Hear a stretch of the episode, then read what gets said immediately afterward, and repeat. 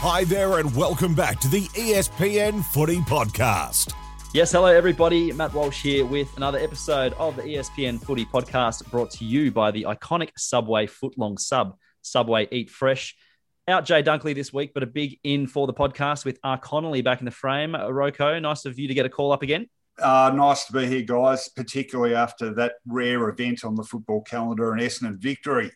So, uh, yeah, quite enjoyed that. Uh, actually, it was tough watching their win over Fremantle, but uh, good to get the points in a close one after a few narrow uh, losses earlier in the season. You're uh, you're not alone when it comes to tough watching at the moment. Uh, I was at the Carlton Melbourne game on the weekend, got rained on, which was always good fun as a spectator. And because they couldn't open up the top decks of the MCG because they were trying to squeeze everyone into the parts that were open, if you wanted to go back, you'd have to find standing room. And then in, if you were caught in the standing room, they were telling you to get out. So a bit grim there. Uh, Jake Michaels, good to have you back on the podcast. Uh, do you attend any games on the weekend?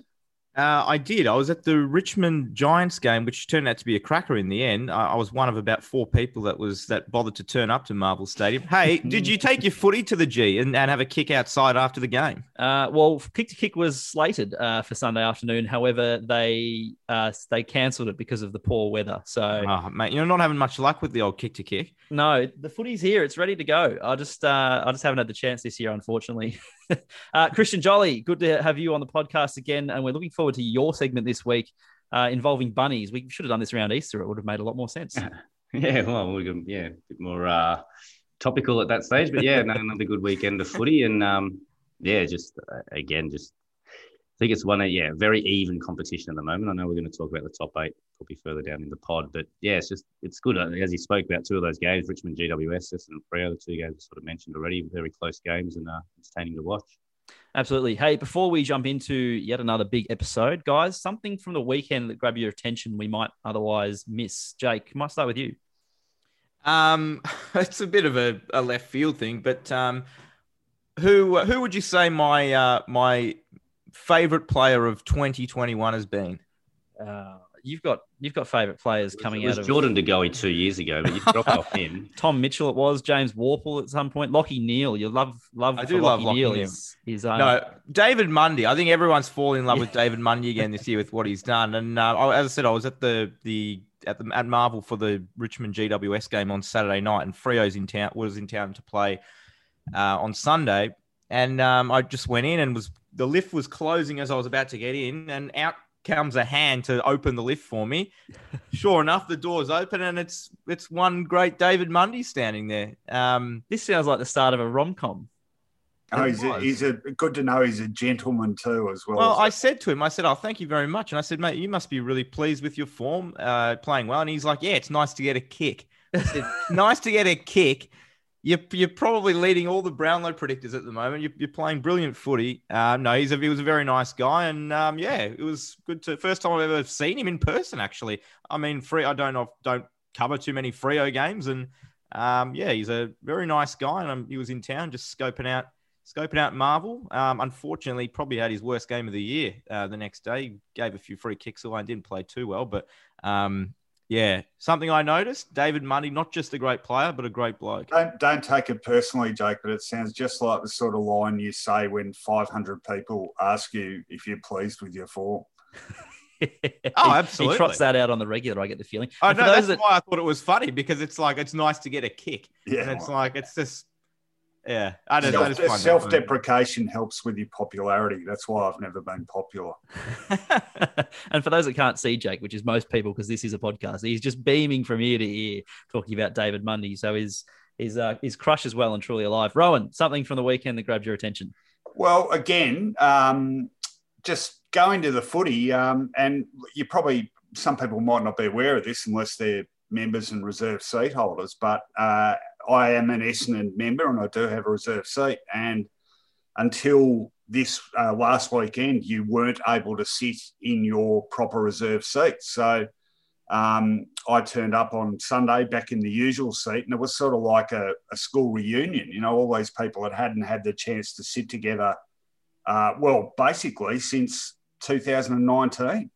Um, so what was it you know, like catching up with all the Essendon nuffies? Yeah, well, no, well, but hang on, that's very some very nice people uh, sit around, and um, a lot of them hadn't seen each other for a year and a half. So it just, in all seriousness, it really sort of underlined the social aspect of going to the football, and maybe we'll talk about that a, a bit Mm. later too. But I think Is there was, any reason you know, why there was it's taken this long into the season to to go back? Yeah, I, I don't understand. I, look, the previous Essendon home game uh, was against Carlton at the MCG, and I ended up sitting in a seat basically just one pocket around from where the normal seats are, Mhm. but other people were sitting in the normal seats. So it didn't logistically didn't seem to make sense. But I know a lot of people were really happy just to be back on familiar stamping ground. You know, so it was a good it was a good moment. Mm. Yeah, we I think we will touch on that a little bit later on as well. Uh, Christian, something from the weekend that you noticed.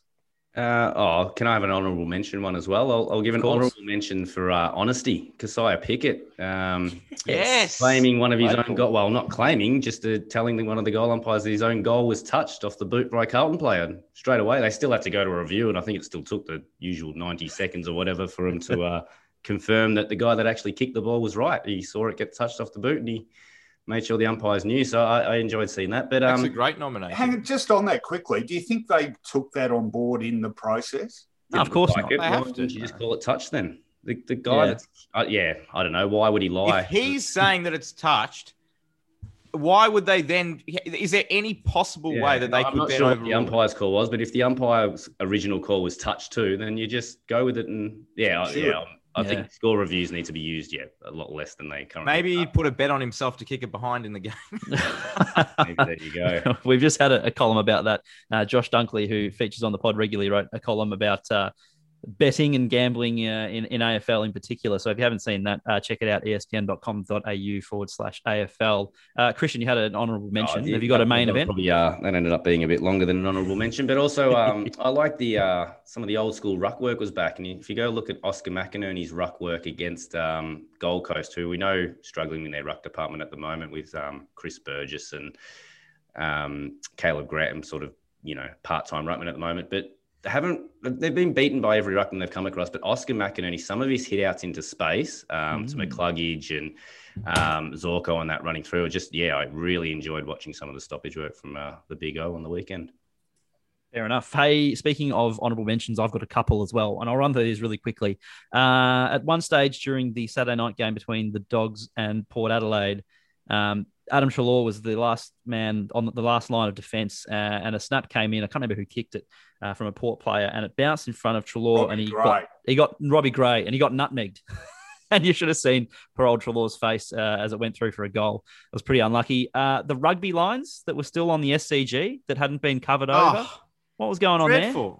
I Looked can't awful. watch games at the SCG. The lines look crappy, and the camera angle. I was talking to you, Matt, during this game. The Yep. camera angle at the SCG. It's quite low. It's like watching. It's like Yeah. watching rugby. I can't see anything.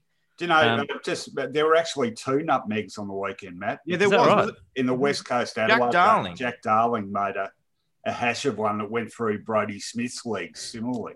So uh, we had a couple of double posters a couple of weeks ago. Now we're getting double nutmegs. Um, yeah, but aside from that, the one that I really noticed, which was quite funny, was a, a period early in the Sydney Collingwood game uh, where Steele Sidebottom had the ball, and then James Rowbottom jumped on top of him, and it was Rowbottom on Sidebottom's bottom. Uh, which was kind of bizarre, and I, I found that quite funny. Uh, well, I think it was, I think it was called for a ball up, but yeah, row bottom was sort of right on top of side bottom's backside, and there's a bit of a, bit of a play on words. So, um, a little fun one from me. And the commentators didn't mention it. No, of course not. No, I had to make that. How old, that- how old are you, Mr. Walsh? I made that call on Twitter, so it was good fun. Uh, I'm 20. What am I? 28 now. uh, all right, cool. Let's jump into it. There's uh, heaps to to chat about, and uh, we sort of foreshadowed what we will chat about. Uh, but the players who have bunny clubs, because I know there are a few out there, and I know that I get the feeling as a Carlton supporter that there's a player from a, a certain team or a couple of teams who always seem to have a day out against the Blues. Uh, someone who always sort of dominates and circles the game against your team on the calendar. Josh Bruce against the Kangaroo style. Uh, well, Christian, we've we've got him to do some digging, and he's crunched some numbers to see which sides are the bunnies of certain players. Anything stand out for you, Christian? Who who really dominates against some sides in the AFL? Yeah, so again, just a little bit of an explanation on what I've used. So 2016 to 2021 data, um, and using just ranking points when you've come up against certain opposition. Uh, so yeah, sort of gone through all 18 teams and you know picked out the names that have played against them at least three or four times, at least um, since 2016, and have some high ranking points. And across the board, across all teams, you know, some of, some names that appear in a lot of top fives, you would you know be able to guess. Patrick Dangerfield, you know, sort of dominates against most of the clubs on the list from Adelaide, Brisbane. He's not in Carlton's list. He's on Collingwood's, um, Essendon's, uh, Max Gawn, Brodie Grundy. So, so the star players of the competition, sort of, you know, the, that higher ranked anyway, and the average points are higher ranked against each opposition. But there is, there's a few that sort of you just run across the, um, all 18 clubs, and there's cer- certain players and types of players that dominate against certain types of clubs, and then there's just guys that sort of come out of nowhere. So Josh Bruce just missed the cut from um, because I went back to 2016 and he had um, a couple of quiet games um, in 2018 against North in 2016. Gee, they must have been very quiet if they knocked him out after Yeah. the last two. After the yeah, average. correct. But the last three games he's played against them, he's kicked six, six, and ten. So twenty-two goals in the past three. So that's that's obviously worth a mention in this one. But yeah, just because I've used um, a longer time frame, he sort of drops out. But uh, again, using ranking points against a certain opposition, the number one player um, in that time against the opposition is Max Gawn, 150 ranking points against Richmond. So in six of the games he's played against the mighty Tigers, he's been top three ranked in all six of those games um, and averaged 150 ranking points, which is number one of any player against any opposition since 2016. Uh, and again, it goes back to our theory of we've spoken about Richmond a lot. They don't have a lot of concentration on the clearances. Hmm. Um, so they don't look to dominate the the stoppage numbers and the clearance numbers, which is something Max Gawn and his Melbourne midfield do quite well. So he's getting a lot there, but we know Max Gawn, he gets a lot of his value from behind the behind the ball as well, getting a lot of Mm. intercept marks and things like that. So I wonder if it's something Richmond fans have noticed because obviously I think if, if you're not a fan of either club, you probably don't notice it as much. But Tigers fans are probably they probably are aware that Gawn does dominate when he plays because that seemed 150. That's a pretty substantial. That's an average, right? I was going to say if anyone uh, does have a, a a theory about a player who always plays well against your team, do hit us up at Footy Tips on Twitter and let us know. Well, Richmond probably get dominated by a few ruckmen, don't they? I mean, they're not Hmm. overly strong as a Yeah, ruck, so so- so Grundy's fifth on the list, but you, it's um, Lachie Neale's high for them at 139, and again he's probably slightly higher against them than any other team, and again a- big stoppage numbers for Lachie Neale and always getting a lot around there. And then the other two on their list sort of surprised me a little bit. Jack Macrae, yeah, high stoppage play, a little bit more outside, and Andrew Gaff, who's actually a hard runner. So Hmm. again, a lot of the a lot of the ball is played in general play in, in Richmond games, um, which is where Andrew Gaff really dominates. So um, Gaff doesn't appear on a lot of teams' lists, but he's he's um, up there against Richmond. So they're a surprising one. Another team that sort of you can clearly see what type of player dominates against them is Collingwood. Um, so they're their number one player against them in um, since 2016 is Tom Mitchell, 141 ranking points, and I think that includes a 50 disposal game Yes, amongst those and a couple of 40s. Uh, Patrick Dangerfield second, as I said, he's on a lot of lists, but third and fourth and even uh, sixth sort of stood out to me. So Jake Lloyd um, is third, 118 ranking points per game. Rory Laird fourth, 119 ranking points per game. Jack Macrae, and then Tom Stewart, who's 109 ranking points per game. So again, Lloyd, Laird, and Tom Stewart are the running halfbacks. They get a lot of the the backwards ball comes into their hands, and they sort of get the ball rolling from the defensive Mm. 50. Um, I know Laird and Lloyd have you know spent times in the midfield, but clearly there's no there's no other team like Collingwood that has this many sort of halfback flankers, if you like, dominating against them. So it's a clear Hmm. probably you know style of Collingwood is they don't tag, um, you know, and they don't they don't look to sort of shut. And looking at these numbers, there's no forwards that appear higher against Collingwood, so they're happy for the defenders and the Rory Laird and um, Jake Lloyd type roles to have those 30, 40 disposal, disposals, as long as they're in the back half and they're not hurting you. So uh, it's probably a philosophy Collingwood have, have had under Nathan Buckley the whole time is they don't tag. Um, Well, he was famous when Tom Mitchell had that 50 disposal game. He Yeah, said, well, he wasn't then- really hurting us, so it didn't feel like it mattered that we needed, Yeah, needed to tag him. Two of the first three 50 disposal games were against Collingwood. So you had Gary Ablett picked up 50 against Collingwood, uh, playing for Gold Coast. Um, and I think Scott Thompson did it for Adelaide Yeah. against Gold Coast. And then uh, Tom Mitchell was the third one. So, um, yeah, the sort of the, the ball magnets dominate against um, against Collingwood. And then a few, yeah, just again going across the board. It's just a few names that stood out for um, certain teams. So Adelaide's um, against Adelaide, Luke Ryan, Fremantle's uh, number one intercept defender. He's actually fifth best against Adelaide. Uh, played four games against them, 123 ranking points per game. Uh, he's one double figure intercepts in three of the four games, um, nine intercepts in his other game against them in that time. He doesn't average double figures against any other club, so he's about 11 intercepts possessions um, against Adelaide. So again, he must just Weird. must just enjoy playing against their their forward line. Must just get a lot of um, free time, sort of thing. He must be able to free himself up, and it, it would all come down to Adelaide's makeup of their forward line. I do know that he might get the Lachie Murphy uh, Mm, role or Ned McHenry, who sort of start forward pocket but go push up in the midfield as the extra at the stoppage. And that'll allow Luke Ryan to sit back and sort of cut it off behind. I the wonder if we you should- ask Luke Ryan or, or any of these guys, but Well, say uh, Luke Ryan, who's the team that you reckon you play best against? You, I wonder if he would know. Oh, it's Adelaide. I generally play pretty well, or Yeah. I have no as idea. Said, as I said, Dangerfield, you know, he's got 140s and 130s against teams 120s. Luke Ryan 123, and I think his next best is about 96. So it's a Uh, He- massive he'd noticeable. know. He'd, he'd know. But He they- would know, but wouldn't he? What, what all of them would do is they'd know, but they'd pretend not to know. Yeah. and it makes it seem like they're a, a batsman counting their runs. You know. Yeah. Well, we can But ask Dunkley um, when he's on is the on the pod next. gold, isn't it? We can ask we can ask Josh Dunkley. I think he actually sort of said that he, he knows that he when he's had his best games. Um, so maybe we can ask him about if he knows that, or if he has a, a team that he, he prefers to play. Well, or, or his has a- team was the Tigers. I think we we were talking about this. Yeah, so that was yeah, that was using rating points, but he was yeah, 18 rating points against the Tigers, which was his best team. I think he came in um, just outside the top 10 on rankings going back to 2016. Um, but yeah, he's he yeah using a different measure. His one was the Tigers, which I think he sort of I think he did give a little nod when I mentioned that. So he must, must just have a feeling of yeah they don't they don't quite match up well against me. But it's not like Bulldogs have got the wood on Richmond, so even if you're having your best game and your team's losing, you might not necessarily walk away thinking, geez, that was a good game. So Mm, I think you're right though. Is- sorry, Rohan, you is might have that- mentioned. Is there a minimum amount of games for this? Uh, as I said, I used I've used mainly four or five for the top fives, but I, I mean the next name I was going to give you against Port is just one to watch out for. Isaac Heeney. He's only had the three games against Port in that time, uh, 124 ranking points, which is third most against him. But in those three games, he's racked up 42 contested possessions and 28 score involvements um, across those three games. And again, Sydney aren't dominating Port, so he's doing this um, in a couple of losses mixed in there.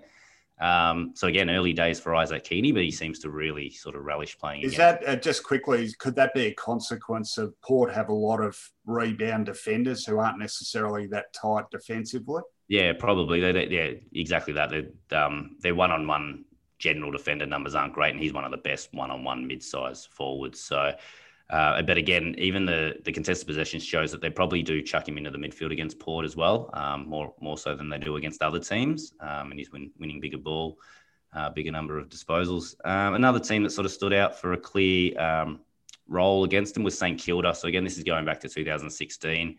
Uh, their ruck division now with Paddy Ryder and Rowan Marshalls, you know, when it's up and going and fits one of the best in the comp, but they've been dominated by Ruckman um, going back to 16. So included a cheeky one here. Matthew Flynn played one game against them this year and had 138 ranking points against them. Uh, but then you've got Naitanui, 123, Dangerfield, as I said, again, 123, Goldstein, 121, Max Gawn, 120, and Stefan Martin, 116, all against St Kilda since 2016. So again, I'm sure St Kilda fans will probably know that opposition ruckman when they come out against St Kilda, and this is probably just pre Paddy Ryder arriving at the club. Mm. Um, yeah, ruckman were really getting a hold of the Saints um, in that time. You've I, mentioned quite a few. I, I was trying to remember the was it the Kane Ackland era of St Kilda, but that's It a would have bit just been a bit after that, yeah. Great. Hey, uh, Christian, you mentioned quite a few uh, names here, but there's one that I'm waiting for you to say. Dustin Martin. Who does he play well against? Yeah, well, um, Everyone? I think, well, again, Matt and uh, Jake, I think you probably know the answer to that. Um, round one, he seems to be always on song round one, but he is. It's it's Carlton's probably his biggest one. So he's 128 uh, ranking points in his last seven games against Carlton. Top three ranked in six of the seven. So that's probably his he's Wow. number one. But again, he's third and fourth on the list in a few other teams. Um, to be honest, he doesn't appear as consistently as Dangerfield, but yeah, sort of up there against a couple other teams. Um, Essendon and probably Carlton are his two biggest ones. Um, and, yeah, just a couple of others, finals. and grand finals. a couple of other sort of random names for you know for for clubs that were quite different. Mitch Wallis is actually fourth against Melbourne, so 118 ranking points in his last uh, what was it? His four games against Melbourne. Uh, he's kicked seven in his past two games against him and had 20 odd touches in his other two playing as a midfielder. So that was a surprise to see him so high. And probably another one, just slightly, is Matt Crouch, um, who again comes in about sixth or seventh on some of this list. But yeah, West Coast has been his um, probably favourite team to play against, 130 ranking points against West Coast. And even West Coast with their names, it's Matt Crouch, Tom Mitchell, Lachie Neale, and Mitch Duncan, who's a bit of a surprise one, but this year's game might have helped him slightly uh, playing down there. But yeah, Matt Crouch is sort of, um, yeah, it was always been a good. Similar though for West Coast, mm. the similar type name to Collingwood, a lot of you know yeah, high a bit, ball a winners. bit more inside though, yeah, with Crouch and Mitchell rather than the the halfback flankers. Um, and probably another final one early days that sort of just stood out to me is um, Alex Witherden. Has actually really enjoyed playing against Essendon. So he's had um, about 117 ranking points per game, but sort of his numbers against him um, so far in his career, I think, yeah, he would have started after 16. So he's had 29 touches, 29 touches, 28 and 25, and had at least 510 meters gained. Um, you know, one one of them. Games. So one of them really stands out too. It was 2017 when Brisbane were terrible, and uh, they beat Essendon at Marvel Stadium, and Witherden was particularly good. I remember yeah, everyone furiously looking up the records, going, "Who's number 29?" yeah. So again, he sort of yeah hadn't appeared on anyone else's list but Essendon. But yeah, it is. It's um it was an interesting look, and yeah, sort of as I said, there's a few. There's there's not a lot of falls on the list. There's not. I don't think there's any besides the Josh Bruce in recent times.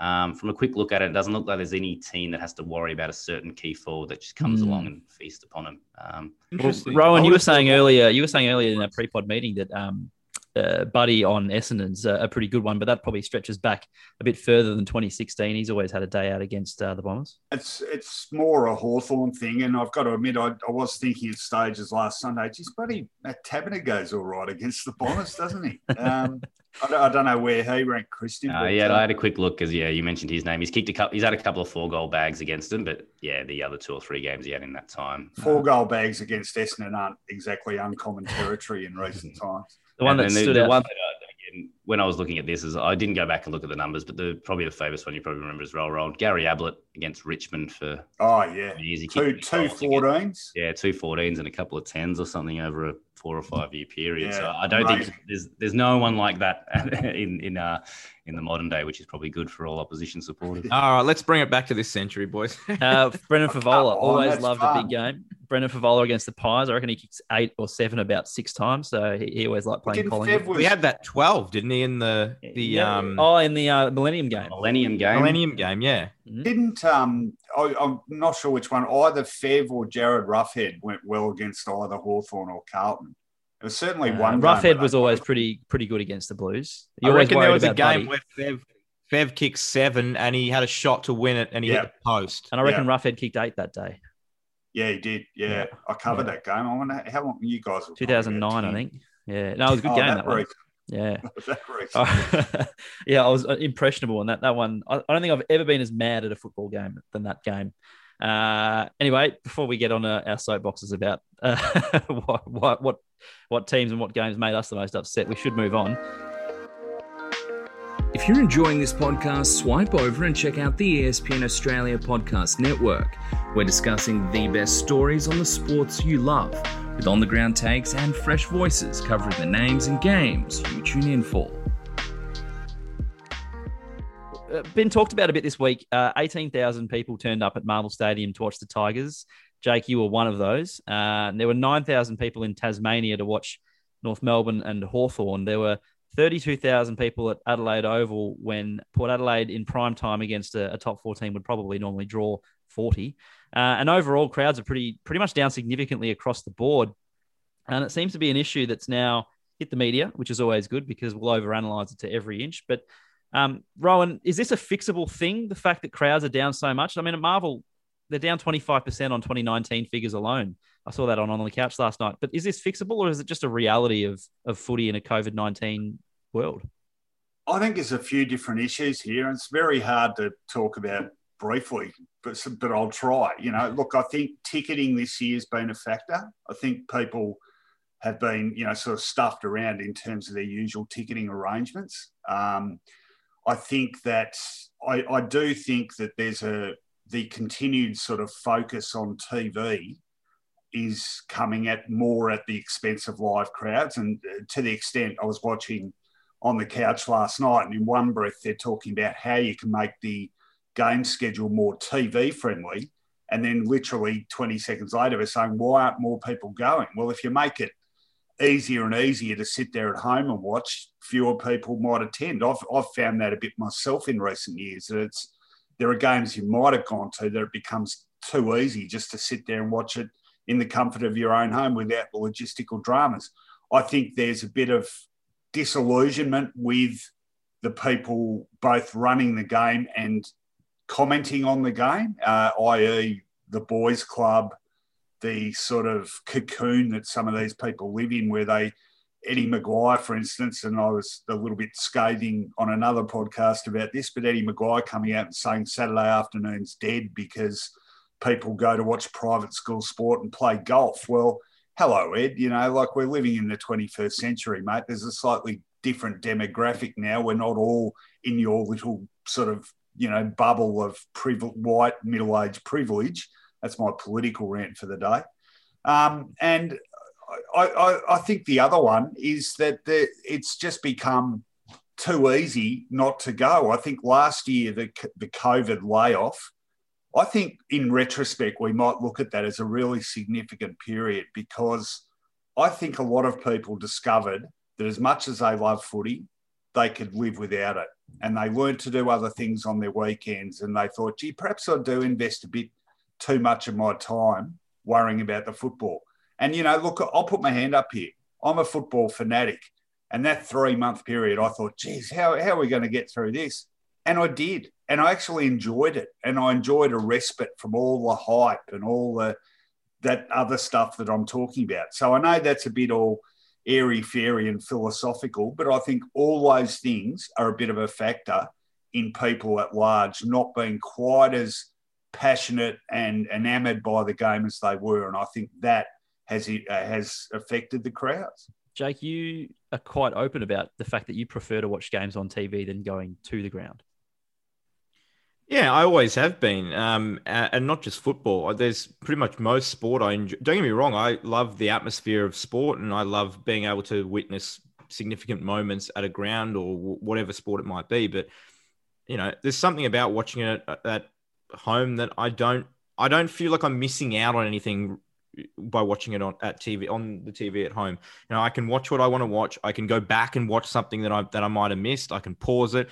You know, if I want to I can do what I want to do when I want to want to do it. And I and I like I watch all the games. So when a game finishes, bang, straight on to the next one. And I think with football, it, it's there's so much so many other things now that people do and want to do with their lives. To go into a game, whether it's a night game or a day game, it's a massive chunk of your weekend that is dedicated to getting into the not everyone lives in Richmond, you know, getting into the city going to the game, spending three hours at the game because the games are still very long, getting back home. There, there's a there's you probably got six hours of your day just gone. Getting in there, you the, the get there half an hour before, stay for by 15 minutes after, go home. There's six hours of your Saturday gone.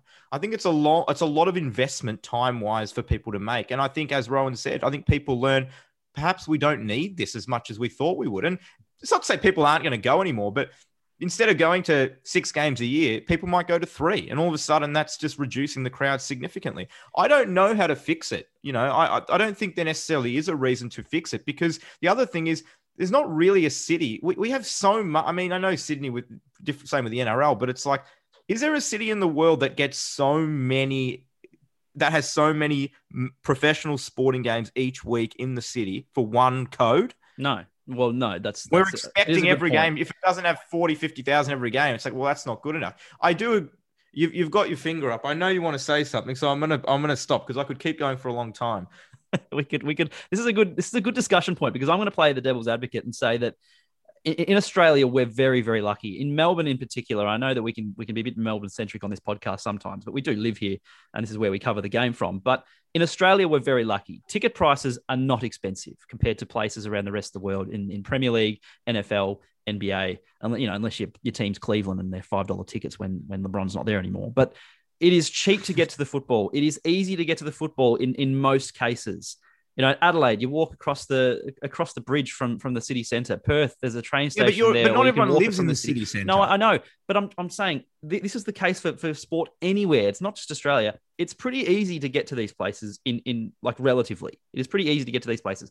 Food is not that expensive. A hot dog at the MCG is four fifty. Like that's that's three dollars something US, which is unheard of anywhere else in the world. Beer, it's on par with pubs around around the city. Uh, like we have an indoor stadium in Melbourne. What I'm saying is, I think crowds we're used to having it really good, uh, and and I, I look, COVID, sure, you know you can sit on your couch and do it, but geez, I tell you what, if it was just to get up and leave forever one day, I think we'd bloody miss it. The So, one but, but why, if you're saying that, why are we I'm Transitioning away. Well, I, I think I think we're taking it all for granted, and we're saying, oh well, I can just sit on the couch. But really, you know, the MCG is a forty minute train ride away for, for two and a half or three hours out of the day, and then you, then you come home. But if it was to get up and go and never come back, or if you lived in you know Oklahoma or something, you're never seen professional sport. So I think we've got it real good in Australia. I think it's a really good point. And again, I'm going to put on my old man hat here. But, you know, I, I grew up as a kid getting a tram and two trains across town to watch my side play. I went and Mm. watched them everywhere, you know, Mm. Collingwood. And hard to get to locations.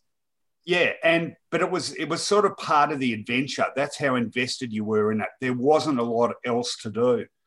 I really Exactly. doubt that, uh, you know, uh, nearly as many young kids today would be prepared to make that sort of investment just to go to see their team play. So you- I I agree with you, and I think, but I think that is a lifestyle and generational thing. So many more options, Mm. so much easier to do things. It's part of the reason kids grow up now, not just barracking for a footy team, but they barrack for a, a European soccer team, an American football team, and their experience of those teams is no different to how they experience their AFL team. It's on a TV in Mm. front of them. So, in effect, following Chelsea is no different to following Carlton. Fair enough. Uh, Christian, you've Uh, got a couple of young kids. How do you, how would you one team wins and incentivize? one doesn't? Yeah, good. Yeah, bad, bad uh, analogy. Christian, you've got kids. How would you incentivize getting crowds back to the footy? Yeah, I, well, I, let's forget about the kids for a, uh, um, for a moment. But yeah, I'll I be was sort of happy you thinking in a, that. a left field way to do it. So you sort of spoke about why why you want to go to the football compared to watching it on TV. You're going to see the same thing. I think it's the atmosphere. It's it's being there, being able to cheer. Mm. Nothing bigger than finals. You- If you had a choice to go to a final or watch it on TV, surely you're going to choose to go to the final because, especially if it's a knockout final, you want to be there, the atmosphere.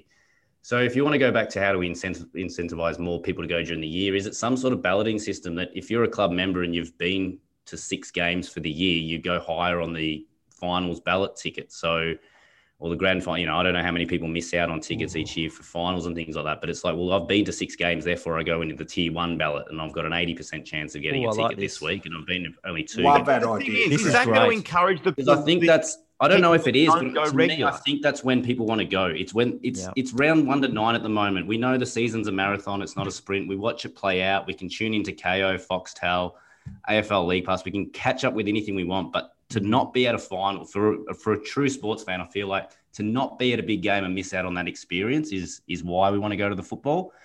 Again, we're just it's probably fatigue. Richmond are playing GWS at Marvel. They've, they've, if you're a Richmond supporter, you've been to three or four games this year at the G, you've enjoyed it. This time, it's the one time I might just take a week off and go. Unfortunately, it sounds like twenty thousand all you know, twenty thousand supporters all at once decided it was their weekend off. But again, I, I think it's the to me incentivizing is to, to get them to come to finals and to get them come to the big atmosphere games, and whether that's Anzac Day as well, you need to have atten- you know attended five games the previous year to get a ticket to the Anzac Day game. I don't know. Um, but that could be something. I mean, can that- That try. is such a great idea. It is a good I- idea. I'm seriously, it won't. They won't do it because, and one of the key things here too, and I think this is a real concern. Even though crowds are down, membership numbers aren't. Mm. So that how many people now are buying memberships that actually don't have much intention of going at all? That is counterproductive for the long-term health of the game, I reckon. Yeah, well, so, I mean, so there- make make put a put an incentive to go. So if you want to get to the finals and just enjoy the pointy end of it, you actually have to pay your dues beforehand. I reckon that is a fantastic idea, Christian. Well done. You should We- be running the AFL. we could refine it a bit further. Um, obviously, you know, members from interstate or from further afield than say Melbourne for for a team like Richmond uh, are obviously going to struggle a bit. But it, it is a really good idea, and we can probably refine that over another episode perhaps. But we should move on. We've we've chatted about crowds for long enough, but uh, we should revisit something from earlier in the year. We talked about contenders and pretenders uh, a couple of weeks in, just to sort of see you know how things would sort of evolve over the next six to seven weeks. So we thought. You know, with round 11 coming up, we might revisit that and the eight seems pretty set. Um, I think we we had a, a, go last week on the roundtable, guys. Um, if, if the eight was sort of set and the, the, teams in it, and I think we came away with the the conclusion that it pretty much is Melbourne, Bulldogs, Geelong, Brisbane, Port Adelaide, Sydney, West Coast, and Richmond uh, are all in there at the moment with Giants, Freo, St Kilda, Essendon, and Carlton not far behind. Um, but of those top eight teams, uh, who is the most likely, and, and who do we think are the legitimate contenders, Jake? Well, I would only be prepared to write off one of the. Let's let's just say that that is the eight, uh, mm-hmm. and and no one else is coming in because I think we we as you said we did agree that it's. I think St Kilda's probably the only one, but feel like they've got quite a few injuries, playing inconsistent, and have probably lost too many games to to make up the difference. I think Sydney's the only one I just would would be putting a line through in terms of can they win the flag. I don't think they can, Sydney. I just I just don't think that they have what it takes to to be able to do it. Every other team in there I am not prepared to write off. Um, obviously, Rohan, you wrote about Richmond uh, last week for us about how you know they could finish eighth and have you know all sorts of issues, but you still would would back them to to be able to do it. I don't know if I'd go that far from from eighth, but I certainly wouldn't be writing them off if they were to finish outside the top four. Um, they're they're the most likely to do it outside the top four. But everybody else, West Coast, you guys were sort of questioning West Coast before. I I'm still reasonably hot on West Coast. I know they had that absolute shocker down in Geelong, but we do know that they do travel quite poorly. Um, and there's so many players to come back that were coming back into that team. And you could probably make the case that seven of their best ten players weren't playing that day. So I think there's a lot of talent to come back for West Coast in the midfield and in the defence. Um, and then you look at teams like Brisbane, all of a sudden playing well. Geelong, all of a sudden playing well. You know, Melbourne and the Bulldogs have been the two teams of so far this year. Port, Port might be the one that we look at and say, you know, is Port genuine? Because mm. Port's had those three losses now to, to you know, so so all of a sudden of the seven teams left, Port's probably my next one that I'm starting to wonder about. Can Port go all the way? But I still am not prepared to write off Port because I know Port at their best is good enough to do it. They just haven't done it this year. Well, I'm I'm prepared to put a line through seven because I think Richmond will win the flag. no, in all in all seriousness, I do think Richmond will win the flag, but um, I, will be I sort of agree with you, Jake, but I'll I'll be a little bit braver. Um, I don't think Sydney can win it. I, I think I'm a I'm a believer in West Coast, but and it's a big but. I think they need to finish top two rather than top four because top four, um, the odds are to win a flag that have to play two away finals, win the first, home preliminary, travel again for the grand final. I'm not sure they can do that. I reckon they need top two, uh, qualifying final at home, preliminary final at home, then travel. So there's a. Can they get top two? Can they? Yeah, I think they can. I think they can, but they need other sides to stumble. Hmm. So the odds are against it. So you can just about put a line through them. And the other two, and you touched on it, Jake. I'm, I rate them, and they were both preliminary finalists, but I still have a thing in the back of my head about Brisbane and Port's ability to win a big final on the MCG rather hmm. than at home. The so talent, the, that go on. Yeah, well, I mean, talent wise, no question. But Porter's now slipped up against three pretty good sides. Yeah. So you, you're wondering about Brisbane, you know, a bit unfair, really, because they, they've been really good. But I don't think they are nearly as good a side away from home as at home, which leaves. The, the thing... Rich, I mean, basically, what I'm saying is, I'm, I guess I'm reducing it to four: Richmond, Geelong, Bulldogs, and Melbourne. The thing that's impressed me about the Lions is they had a really poor start to the season, but also a really uh, well COVID affected start, which not many other teams did have, had. I mean, Freo aside, but they're probably well and truly in the band below. But they've come back and now won five, five straight. Um, and They're without playing really Lachie well, Neale, and this is where I they're was, best I was surprised Yeah. to see him up to fourth this week. I knew they were going well, but so like, well, they've got to fourth now. They're they're not Yeah. just coming. they, Yeah, they're they've back to where overcome adversity, and I know that finals is different, but to me, that's a big tick to do that with that group after well heartbreak of last year when they really should have gone on with what was a really good season based up at home. Uh, but the, the fact that they've been able to bounce back from a poor start that's been, you know, thrown curveballs at them, it's a big tick for me. And that's something that sort of tells me that maybe they are mature enough now as a group, if they could make it to a prelim final stage, that they could do it. Yeah, I, I guess I'm, I, I am sort of. No, it's a really good point. I think they are more resilient. Perhaps I'm looking back a bit too much, but you know, the fact is, in, in the last two years, they've what they've lost three finals out of four, haven't they? Mm, yeah. Mm. And and all at home.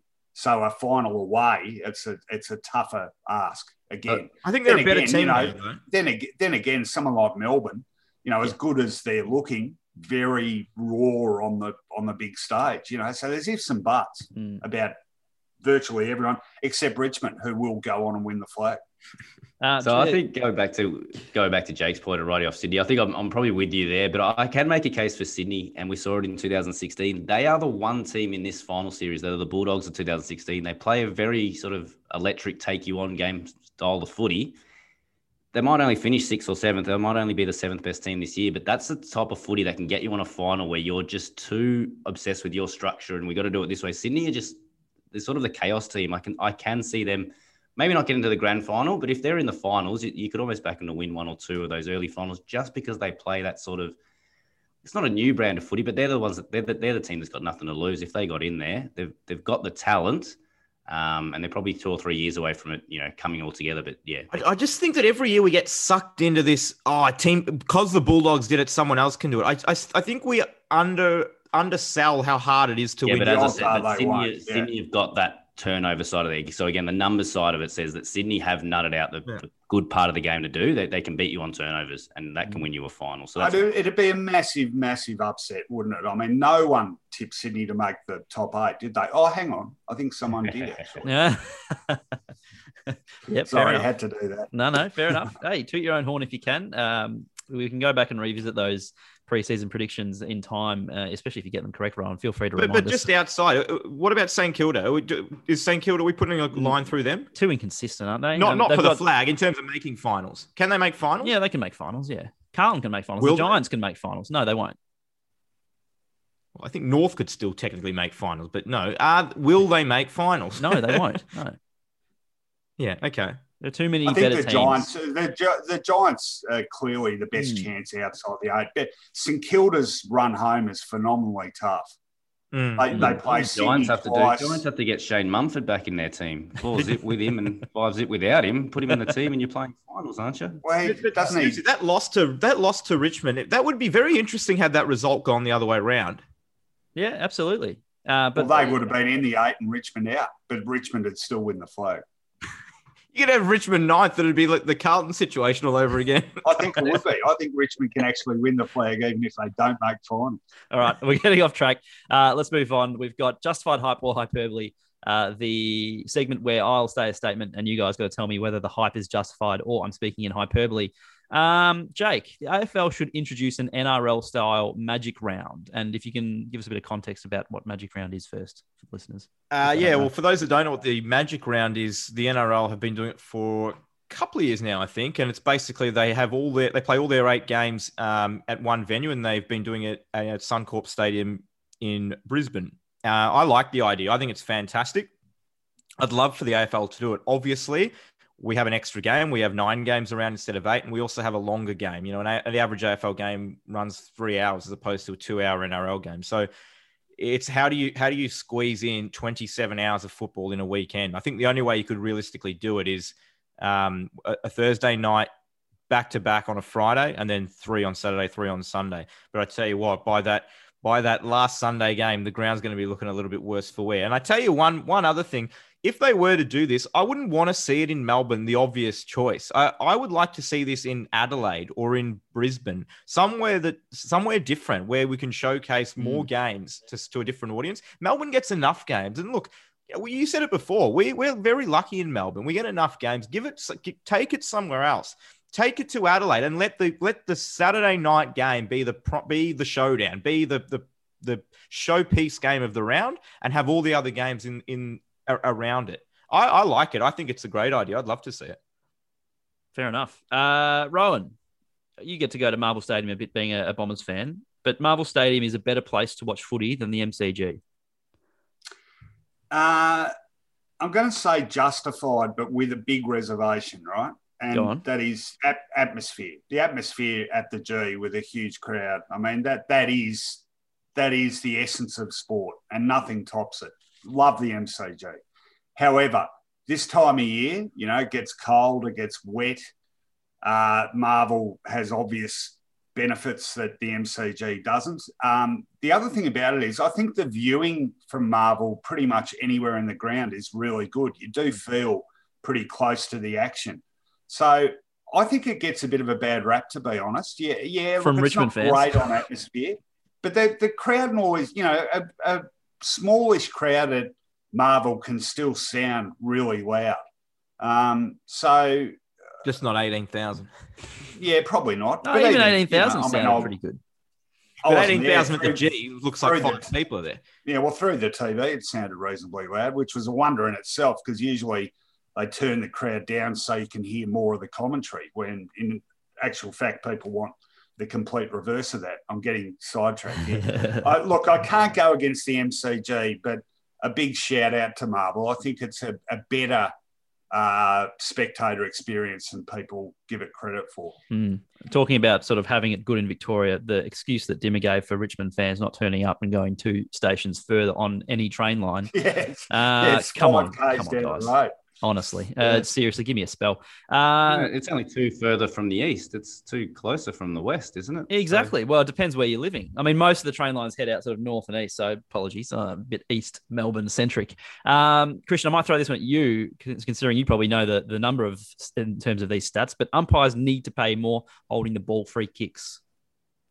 Uh, justified hype, and I probably was on this before this weekend, and yep. it's probably not the ones that we're thinking of from this weekend either. It's, it, to me, the one that gets me is the third man in. Two players are jobbing for balls, not coming out, and a teammate comes in and just hugs both of them. It's like, well, that's holding the ball. That is, if if we want players to be attempting to get the ball out, why are we sort of allowed to just tackle a pack, you know, lie on top of a pack? It's sort of like, so to me, I feel like there needs to be another rule, but um, yeah, again, justified hype, but I it really gets me when people start to talk about how many tackles were laid and how many free kicks for holding the ball. They do not correlate. What's you know, you can tackle blokes that are kicking the ball the whole time. You're not mm. going to get holding the balls every time. So to use those two stats um, over the weekend, I thought was a little bit annoying. But yeah, there's definitely times where I think yeah, there's not enough effort made to keep the ball moving, which is what we want. And we want fewer stoppages and we want the game to keep moving. So it makes sense to me as well. Uh, Zach Merrett is underappreciated, Jake. Uh, I don't know if Heath Shaw is going down the the Kane Cornes path, but I nearly fell off my chair when I heard him say that that um, he doesn't think he's that good. Um, I couldn't I couldn't disagree more. I think uh, Zach Merrett is one of the most underrated players going around. I think he's very very important for Essendon. I think he's a terrific midfielder, and I think he's a really good ball user, and he's a bloody hard runner and he gets every single week. You, you, you, look at him every five minutes, and he's knocked on the ground. He gets a lot of attention from the opposition. I and you know he's still a pretty young player by by you know league sort of standards. I think he is a, he's a terrific player, and I would be you know as a Carlton supporter or any a supporter of any team, he is someone I definitely want in my side. I think he's criminally underrated, Zach Merrett, and and he's much better than a player that just runs around picking up cheap touches. Rohan, in terms of the importance of getting his signature for life, where where does he rate?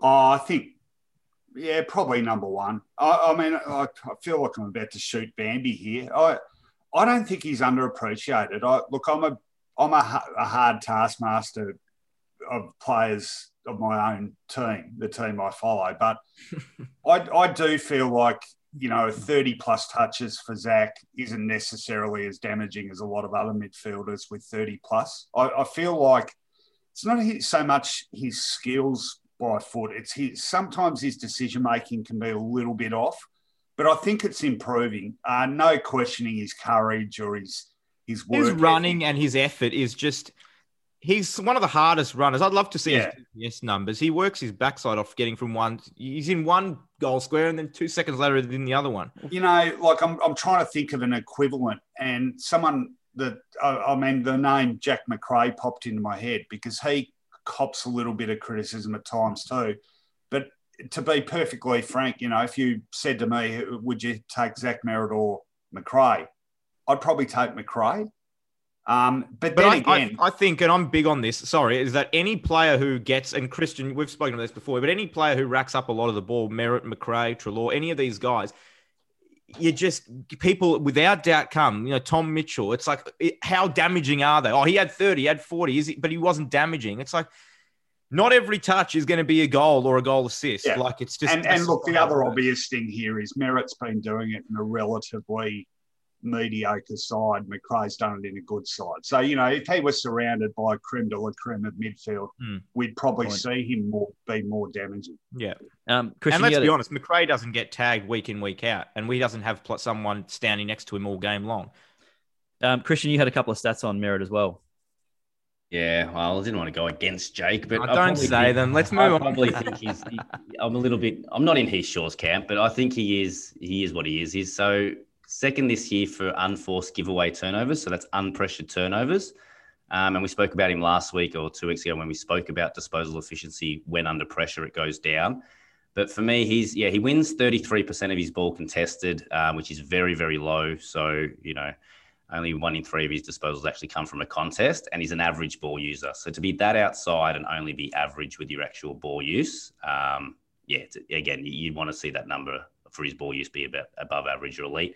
But again, he's a nice player. He's elite for disposals, elite for score assists, so he can and elite for uncontested possessions. But then, yeah, so this going over the last two years, below average for goals, um, and only average for his ball use. So not quite in the elite bracket for me, but yeah, one of the one of the top midfielders at Essendon for sure. For mine, uh, we need we need former panelist Neil Seawang, a proud Tasmanian, on for this last one. But uh, I'll throw this open to whoever wants to answer it. But Tasmanians have clearly now voted for their own team and have voted with their feet after nine thousand people turned up to watch the two tenant clubs, Hawthorn and North Melbourne, uh, in Launceston.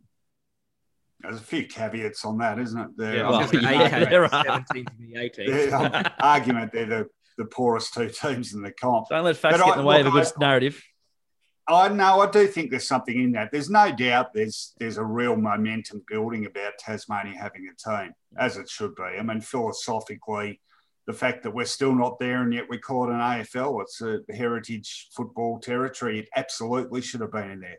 If you're building an AFL philosophically, you'd already have Tassie and Northern Territory in, and Western Sydney and Gold Coast would be biding their time, but it doesn't operate like that.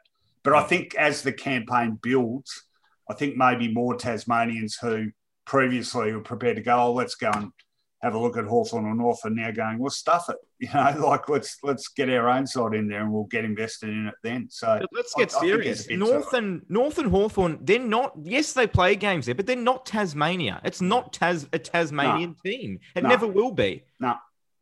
They could play well- eight games a year there, and it's still not ta- uh, Tassie's team. And that's why then you know. So all of a sudden, when you get when they're the two worst teams in the comp, yeah, of course the interest isn't going to be as high as when Hawthorn was playing well. So.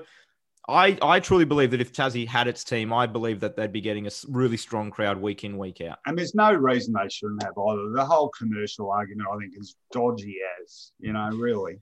Yeah. And, well, and you know, look again, no no disrespect to Western Sydney and GWS. They're doing everything they can, but that is a that is a 30, 40 year mission. Whereas Tassie and the Northern Western Territory Sydney's didn't need to AFL heartland. What are you talking about? well, Tassie and the Northern Territory culturally had that thing there to work with. I, I just think they've done it the wrong way around. I really do. Mm. Yes, fair enough. Uh, good episode today, guys. We are running a bit late, so we'll, we'll wrap things up there. Make sure you get your tips in. Uh, Thursday night footy's back soon, so everyone just be aware because yeah, well, well, we we might talk about that in the next episode. Uh, but get your tips in uh, early. Um, because you know, God knows it'll catch you out like it's caught me out in the past. Uh, make sure you like and subscribe uh, as well wherever you get your podcasts. Uh, tell your mates, um, guys. Rocco, thanks for joining us again.